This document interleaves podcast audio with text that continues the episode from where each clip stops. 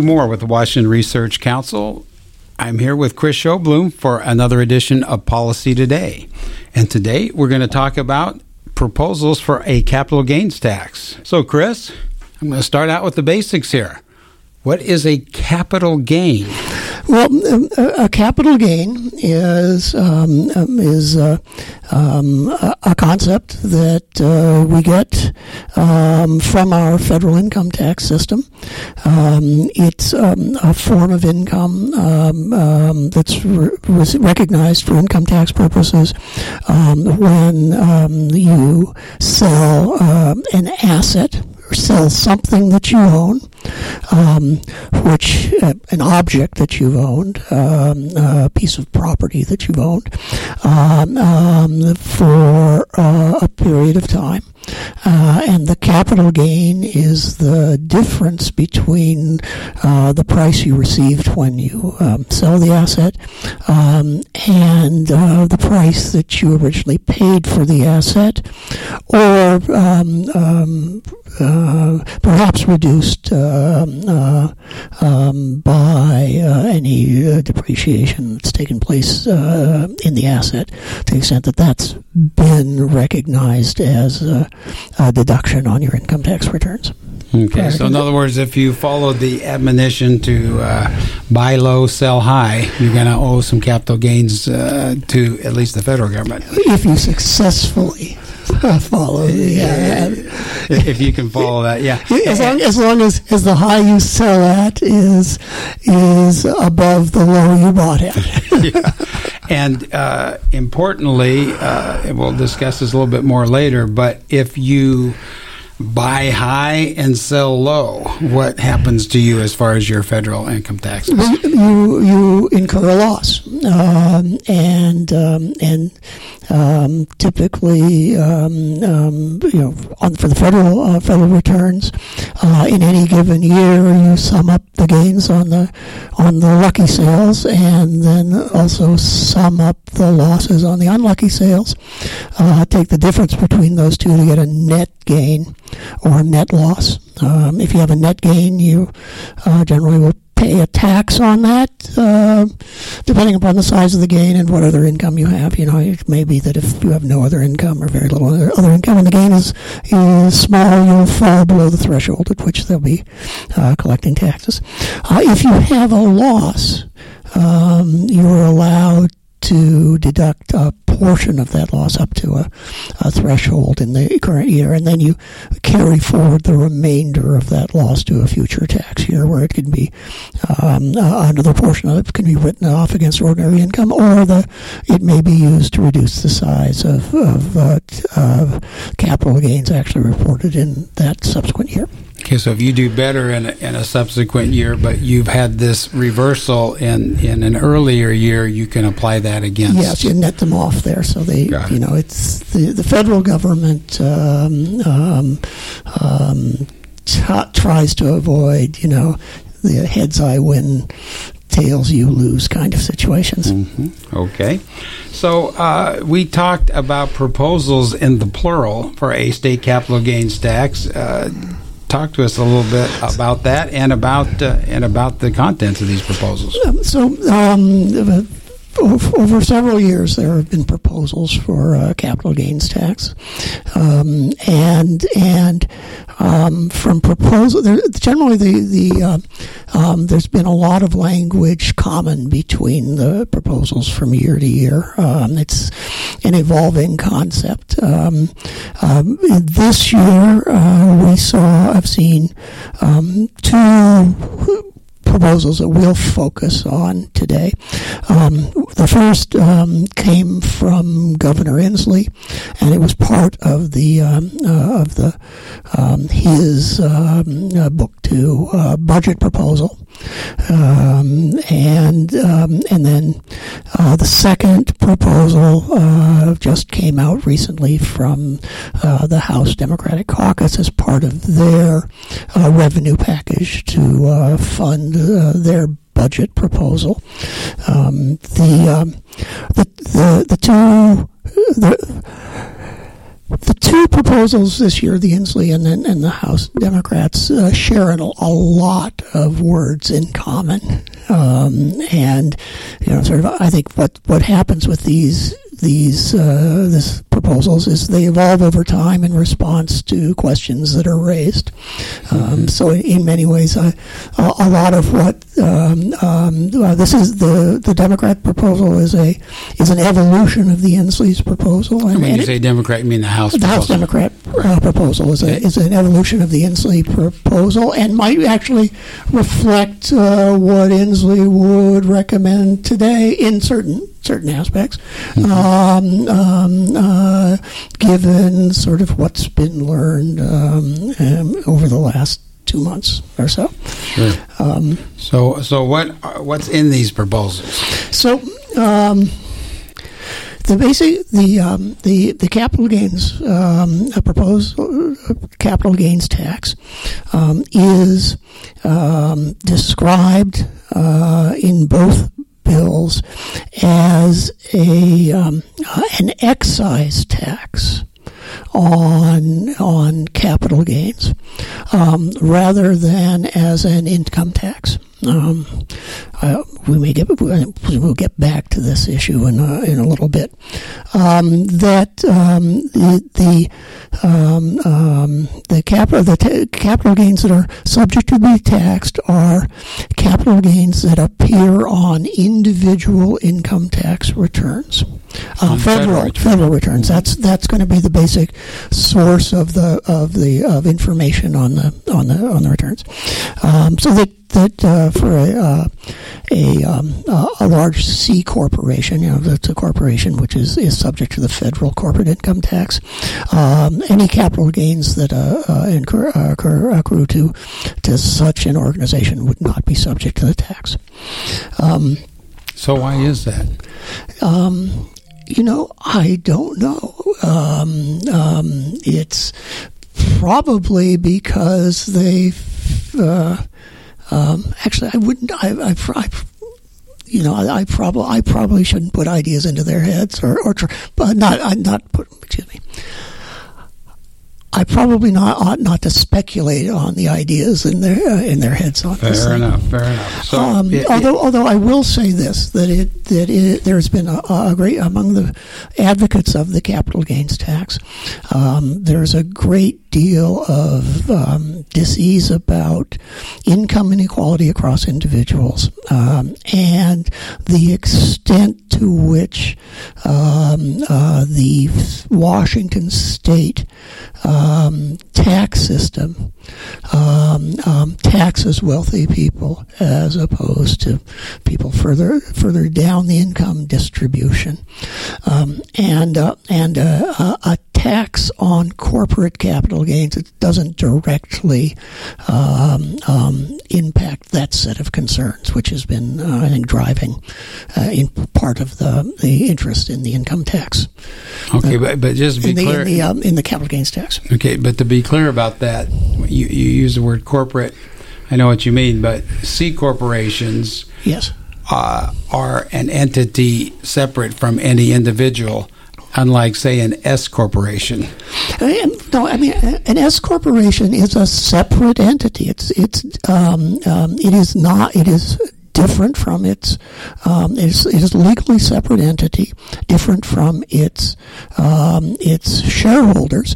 What's distinctive about the S corporation is that for federal income tax purposes, income tax is calculated on the corporation's profits, is collected from the shareholders, not from the corporation itself. Okay, that's it. Then that's a feature of the federal tax system, that they allow for a type of corporation which does not itself directly pay income taxes, but which the income taxes are collected from the shareholders. Okay, so it passes through. That's the term we usually hear. It's a pass through. For federal income tax purposes, the income passes through to the shareholders, and it's taxed on that level. rather than on the corporate level. Okay. But the corporations is a separate legal entity, and the when we're talking about say one of the an S corporation which holds some common stock. It owns that common stock. Its shareholders don't own that stock. It sells the stock. The shareholders do not sell the stock, though for purposes of the federal tax system, capital gains on that stock is taxed. Is assigned to the shareholders, and the shareholders pay tax on that gain. The corporation itself does not pay tax. Okay, so coming back to this capital gains tax proposal, the bottom line is here then that individuals pay this capital gains tax. Yes, so including on their profits that they might derive from an S corporation that they control. Yes, anything that the any capital gains that are taxed by the federal government on personal tax returns, on individual tax returns, are then going to be subject to this excise tax by the state. Capital gains that are not taxed on the individual tax return will not be subject to the tax. We talked about S corporations, which is one sort of entity which might take a capital gain and then pass it through to individual shareholders. There are others, entities. There are these entities called limited liability corporations, LLCs, which if will pass capital gains down to their owners. A partnership outside of an LLC might pass capital gains to its owners, which could be taxed on the individual return. If you look at trusts, a trust that takes a capital gain may or may not pass that gain down to the individual, to the beneficiary, or may pay taxes itself, depending on the precise situation involved there. But this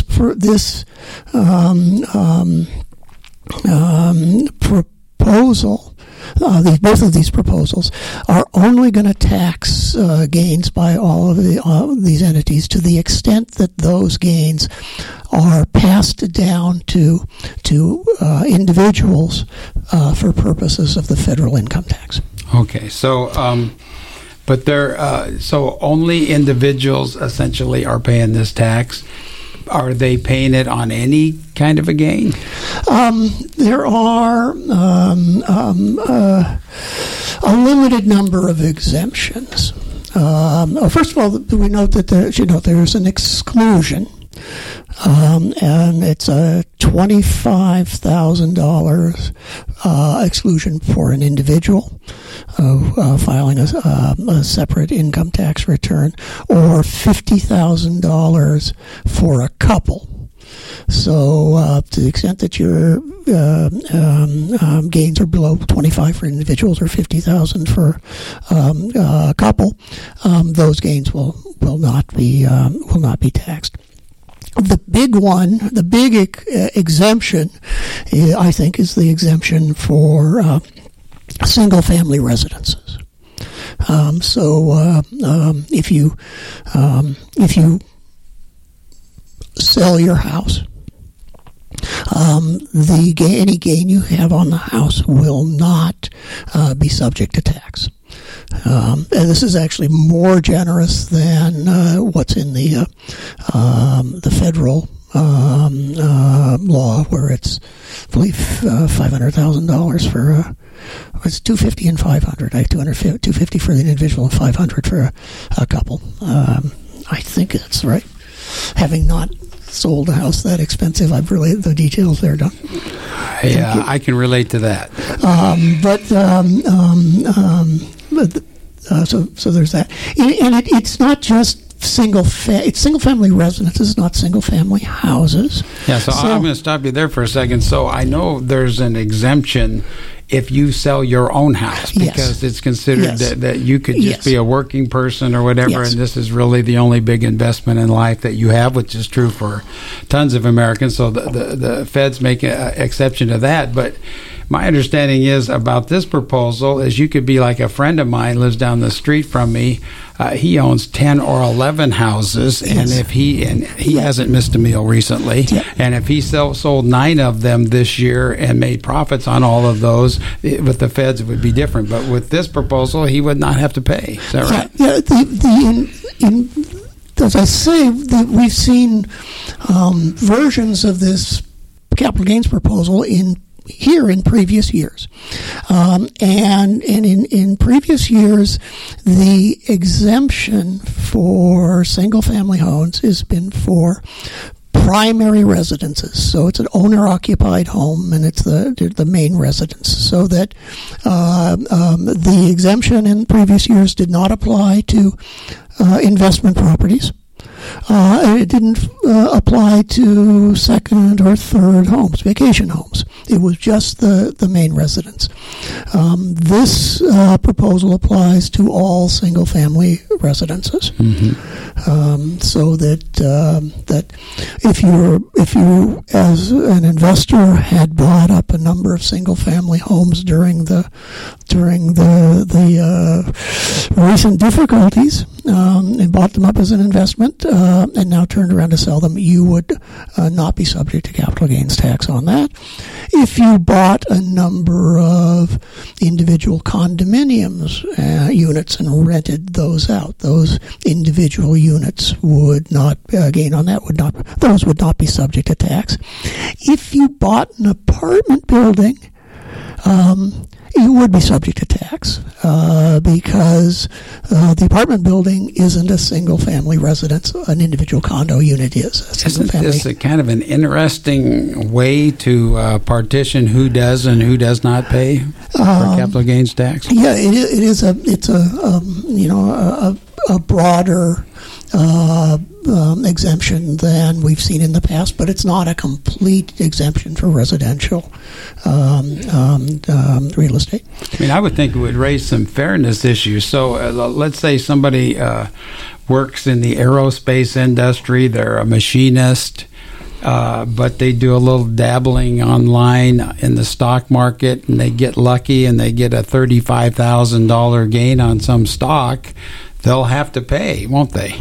Under one of these proposals. Under these proposals, if they took the whole gain in one year, yes. But my friend who's a real estate speculator and is in the business of buying and selling homes and is not in the same income bracket as many folks who are union members working for a living or whoever else we're talking about, they don't have to pay, but this other person does. It seems like there is a fairness issue here. I think so, and also there's an issue about if we're talking about someone who is really an investor rather than a speculator, and chooses to invest by buying single-family houses and, fixing it up and renting it out. And then when you get a little more equity, you buy a second one and a third one. There are people who do that and get up to, save for their retirement by in this way. So they're going to eventually benefit from this, from the capital gains exclusion.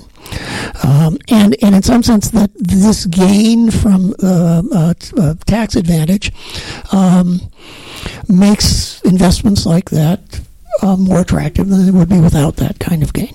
Mm-hmm. So, you know, the economists would say this really lowers the cost of capital to people who are going to be providing housing services, rental mm-hmm. housing services in that way.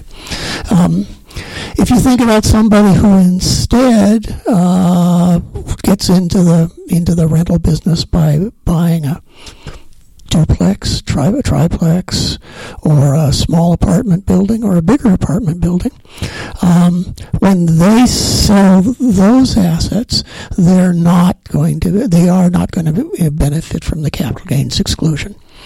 So it means that for those types of units, the cost of capital isn't being reduced as it is for the single-family residents.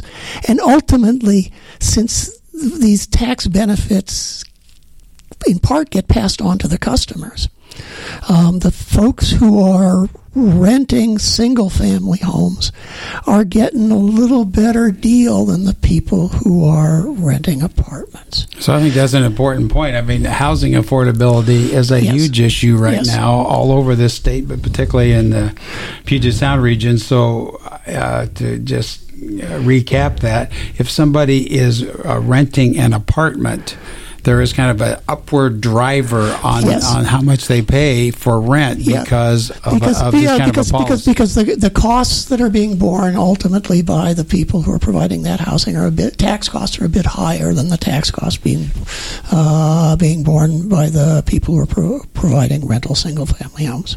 Okay. So, well, what other kinds of exemptions and exclusions are there in terms of who else is not subject to this tax if it becomes law? So there is an exemption for capital gains on forced sales, and that is particularly if when the federal, state, or local governments use their power of eminent domain to seize property. Mm-hmm. We're not going to, force a sale of property. They will not be forced to pay capital gains. The owner who's having the property taken from them by the government will not be forced to pay a capital gain on any difference in the value of what they paid for it and the value and what they receive for it. Seems mm-hmm. like a sort of a fair thing to do. This will not hit individual retirement accounts, capital gains within the individual retirement accounts, because those capital gains are not subject to tax by the on the federal tax return. Those gains. There are some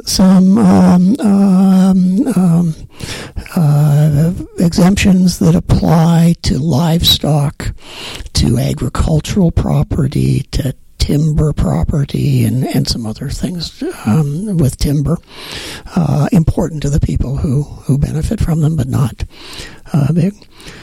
There is a deduction for property used in a trade or business, so that if you've, which is so long as that is depreciable for federal tax purposes, then any gain when you sell that property is not going to be subject to tax. There is a B&O deduction to the extent that under our B&O tax, when a business was selling a piece of property and was going to have a gain on it, and that gain would be recognized as income for the B&O tax, there's a credit against that income so that the income is not being taxed both by the B&O tax and by the capital gains tax. Okay, and here again. Primarily, I think we're talking about the House proposal. There's a few differences in the governor's, and that's one of the differences, isn't it? No, I think that's in the House proposal. That was in both proposals. Oh, was it in both? Okay. The timber exemptions related to timberland was added for in the House proposal, which was not in the governor's. Though again, this was one of those things that had the governor offering a proposal today that might well have crept in. So generally, just we don't want to confuse our listeners. Generally, there's two proposals. They're pretty much the same.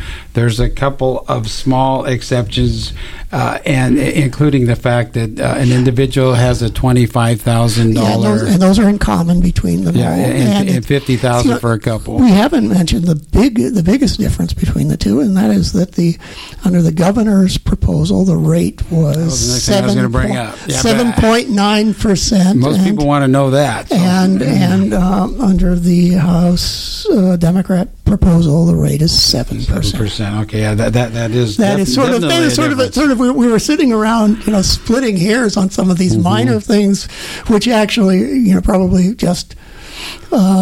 Represent kind of the natural evolution of the proposal as it's been talked about, but not the big difference between the two. And it's probably a bigger difference for those who have to pay it compared to those who are just talking about it. Yes. Okay. Oh, and while we're there's one other a pair of differences that I think it's worth highlighting. Under the governor's proposal, the tax preferences involved, which are what we've been talking about, the exclusion and the exemptions, would be permanent and would not be subject to review by the Citizen Commission on Performance Measurement of Tax Preferences, which we talked about prior, and would not sunset after 10 years. Under the House proposal, these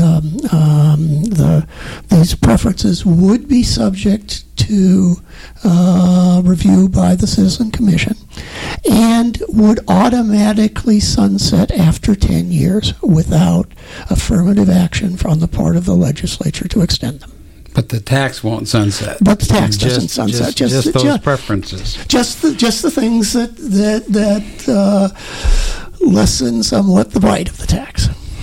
Okay, so this is all about gaining revenue, and we're in a climate right now where it looks like the state needs to come up with some revenue between court decisions and a fairly high percentage of new revenue needed just to maintain the proposals we already have. So, what's the score on that? So capital gains as a form of income are very volatile. They move along around a great deal. Amount of them subject to the tax varies considerably from year to year.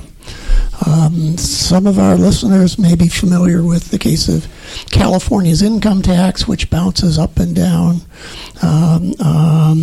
quite a bit and causes that state to have a major fiscal crisis. And when you say bounces up and down, the amount of money the state can gets from the income tax in California bounces around quite a bit, and reason that their the recession in California, the Great Recession, was even worse than was here, and the capital gains are the most volatile piece of the income tax. So we've essentially, picking up almost all of the volatility of the income tax with a very small actual amount of revenue. I mean, the revenue that we're getting with this capital gains tax is considerably less than we'd get with a full income tax at that rate. So that makes it an unattractive thing to keep in the to add to our fiscal system. I would say that it's particularly unattractive when you compare it to the alternatives. I think the major alternative coming from the Senate is property tax, and property taxes are generally the most stable tax in the system. Sure. And so you brought up the subject of volatility in response to my question about the scoring on these bills. So OFM, I mean, there's a fiscal note. Yes. To both of these proposals, and you're saying that regardless of what is in this note, it's yes. so volatile it's hard to count on that. Yeah, but what are the proponents saying, and what does the state say at this point? It looks like these taxes would produce as far as revenue. So the estimate, I want to look at it in the fiscal note for the governor's bill gave a estimate of $821 million in fiscal 2019. That's the second year of the upcoming biennium. Given the it takes the lead times, that's the first year for which we would actually be any revenue, and 1,848 million dollars in the 2019-21 biennium. The House's plan the estimate would provide $715 million in the in fiscal year 2019, and I failed to write down the number for the subsequent biennium. But the levels are somewhat similar, even though yes. The rate is a little higher. It's almost if you just take the ratio of the rates, you're pretty close to the ratio of the revenue amounts. And just for perspective, again, for our listeners, if in fact in 2019 through 2021, this tax produced $1.8 billion in revenue, how much is that compared to how much the state will need during that time, approximately? Very approximately. I mean, just a perspective. We're talking $40 billion, correct? $44 billion? $44 billion. It depends upon the budget we pass, and difficult, and a lot will come through. And the fact is that, given the volatility of the revenue, that we don't know how much is coming through. There's no reason to think that it'll be at all close to the number they're forecasting. Could be a lot more, could be a lot less. Unlikely to be within $10 or $15 million of what they're projecting. So, in this climate right now, it's apparent due to court decisions and other needs that the state needs some new revenue. This, on the positive side, this would provide some new revenue, but we've already introduced a couple of negatives here. The fact that it's very volatile, the fact that perhaps it's not fair, that some investors would have to pay it and others would not. What else can you say about these tax proposals?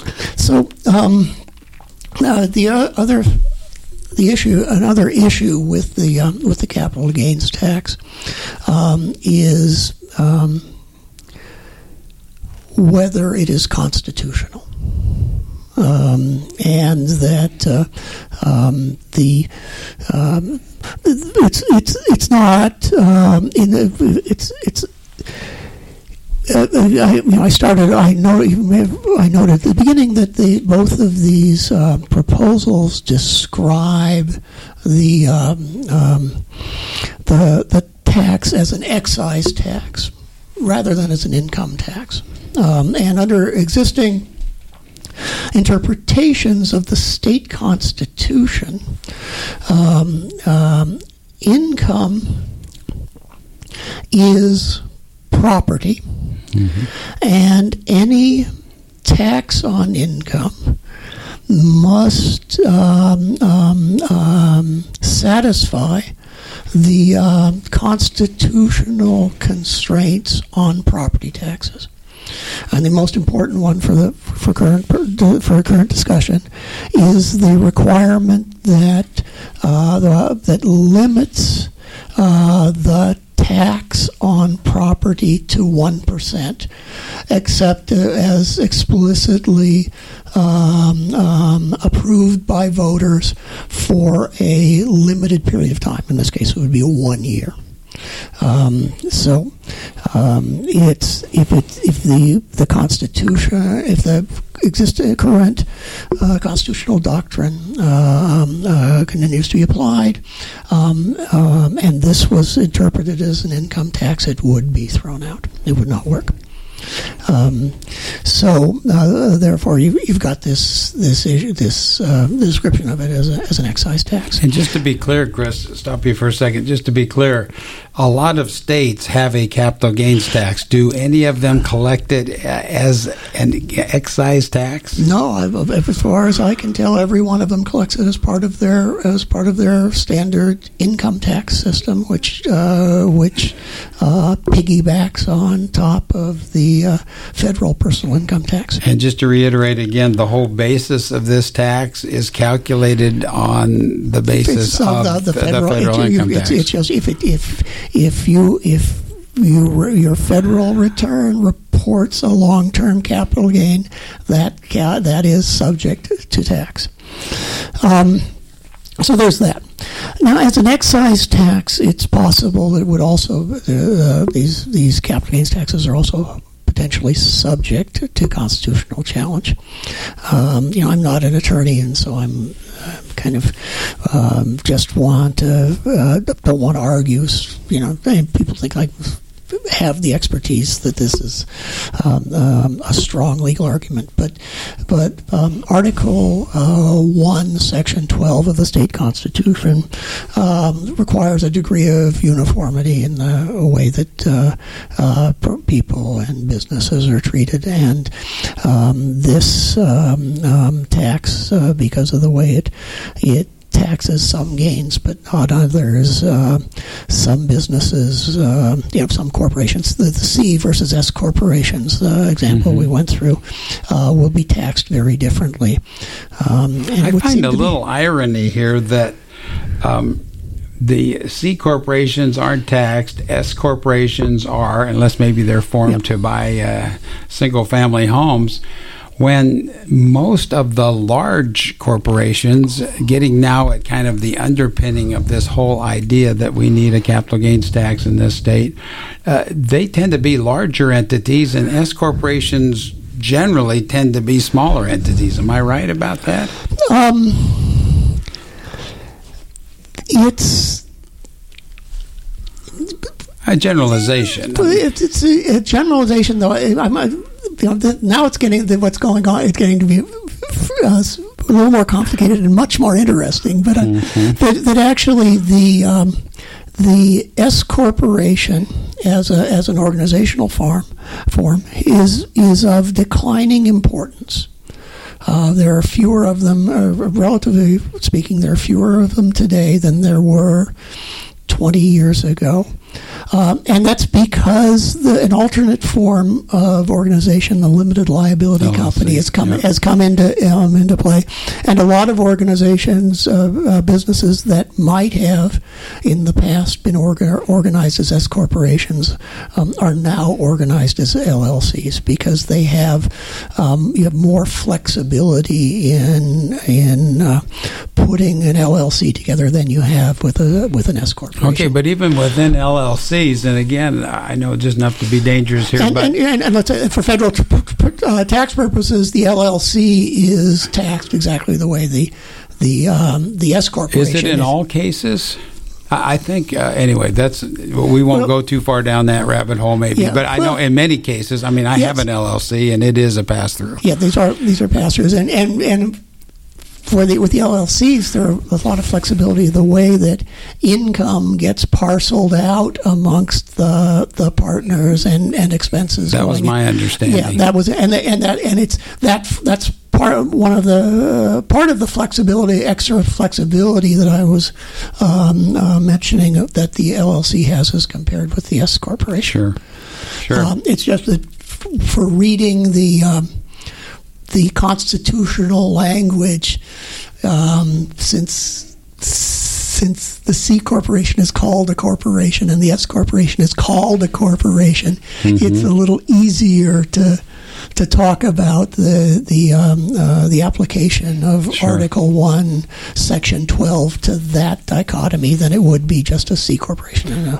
So I'm getting at another issue, which is kind of the political driver here, and it's not a mystery. I mean, the governor and the House majority have both stated verbally and in writing that part of the impetus for this type of a tax to help the revenue situation in the state has to do with their belief that our current tax system is unfair, that wealthier people should be participating more completely, more greatly into as far as putting their resources into our state government as opposed to working people, middle class people. So I mentioned about the C Corps and whatnot, but another issue that I think is very important is the idea that when you're very wealthy, you don't have to make your capital gains necessarily in Washington State. You have usually a little more flexibility in structure and logistics, and you can find a nice place like Nevada or somewhere else to do a lot of your business. Talk about that for a second. Yes. Individuals can arrange their affairs in ways that move around the location in which these gains, capital gains, occur, and the organizational way they occur, and it's. As of the up until, because we do not have an income tax in this state, and we aren't currently taxing capital gains. There has been to the present time no incentive for Washington residents to organize in a way that moves the gains they're enjoying out of Washington State into another state. We're a bit of a tax haven in that way. For that reason, but if we pass this this one of these capital gains proposals, that would change. And folks and their accountants and their attorneys would be scrambling to figure out ways to hide these gains from the Washington tax collectors. And a certain amount of that will take place. And if that happens, that means that our historical record of capital gains enjoyed by Washington residents is not necessarily a good indicator going forward of the level of capital gains that will take place here. So that there's on the one that's partially that's a revenue issue and reason to think that the revenue going forward will be less than you would think by looking at the historical record.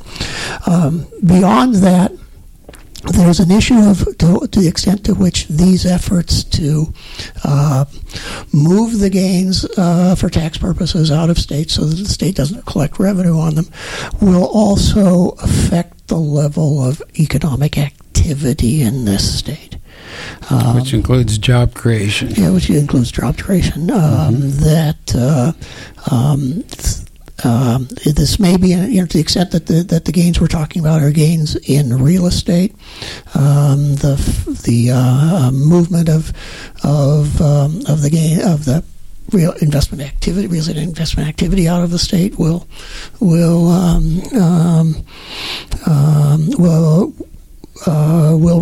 hurt us.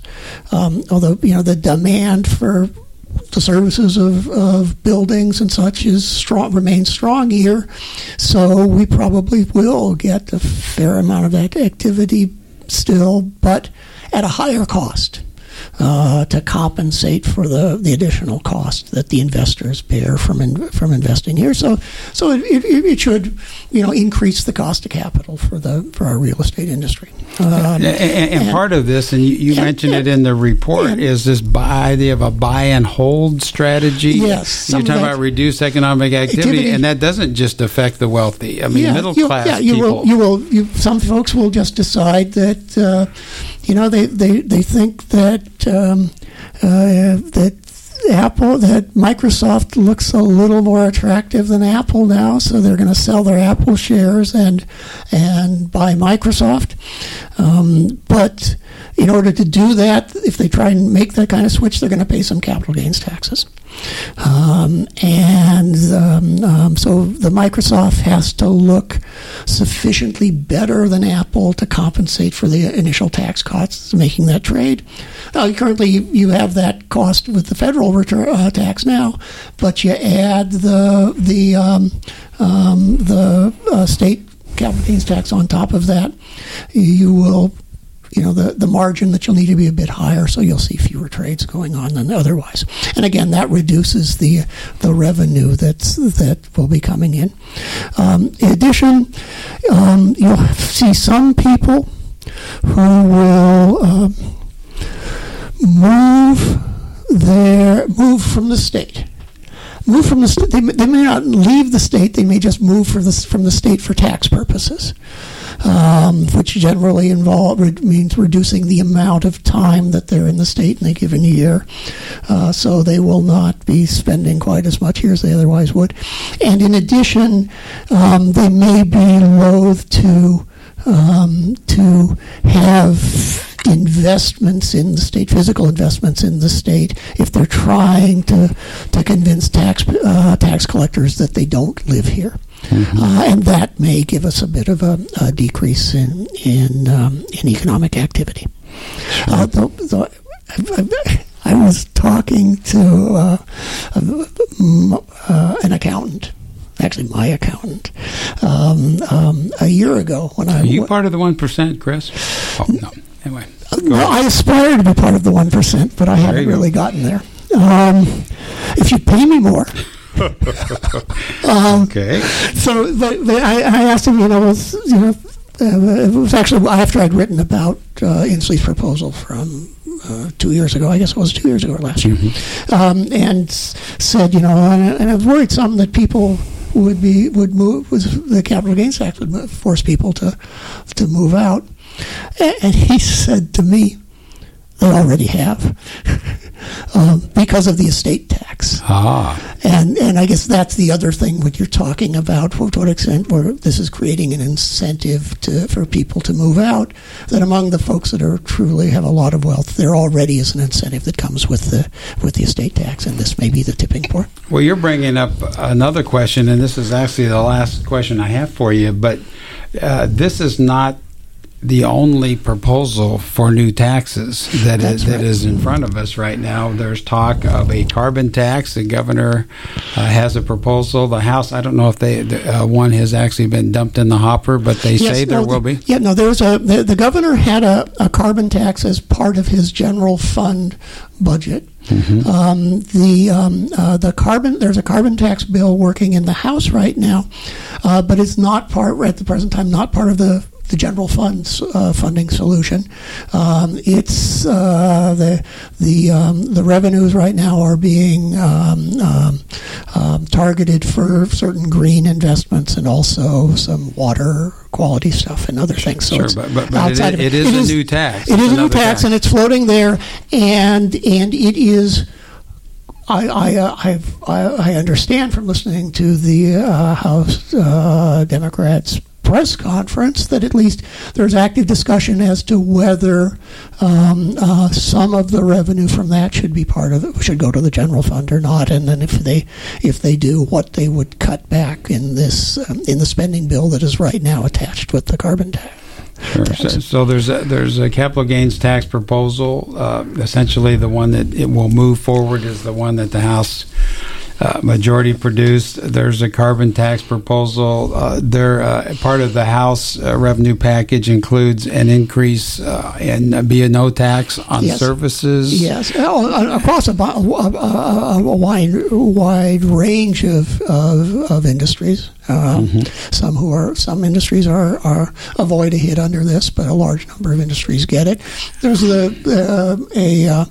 and we should note that this 20% surcharge on B&O taxes is also accompanied by an expansion of the system of credits and exemptions that aid small businesses. So it at the bottom end, it'll exempt reduced taxes on some very small businesses, but the bulk of the action in that bill comes in the increase in taxes for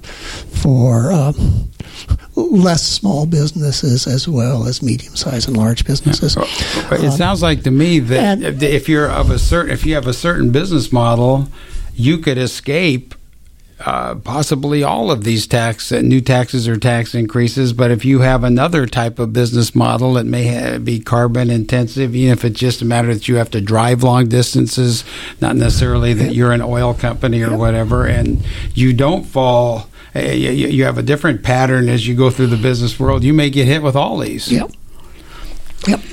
And we've got and there's the real estate excise tax proposal to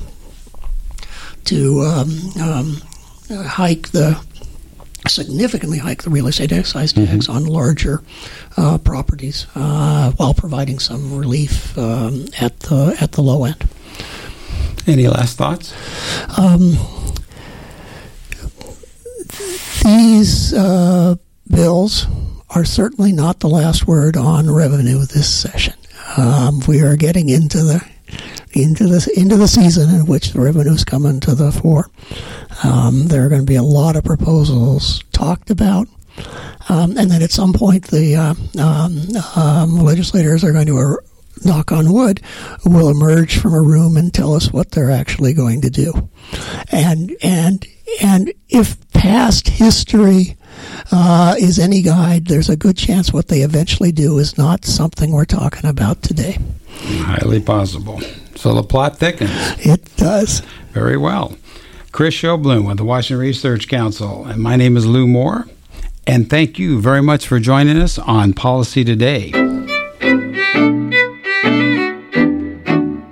Policy Today is a production of the Washington Research Council, dedicated to providing timely, credible research and policy analysis supporting economic vitality and private sector job creation. For more information, go to researchcouncil.org.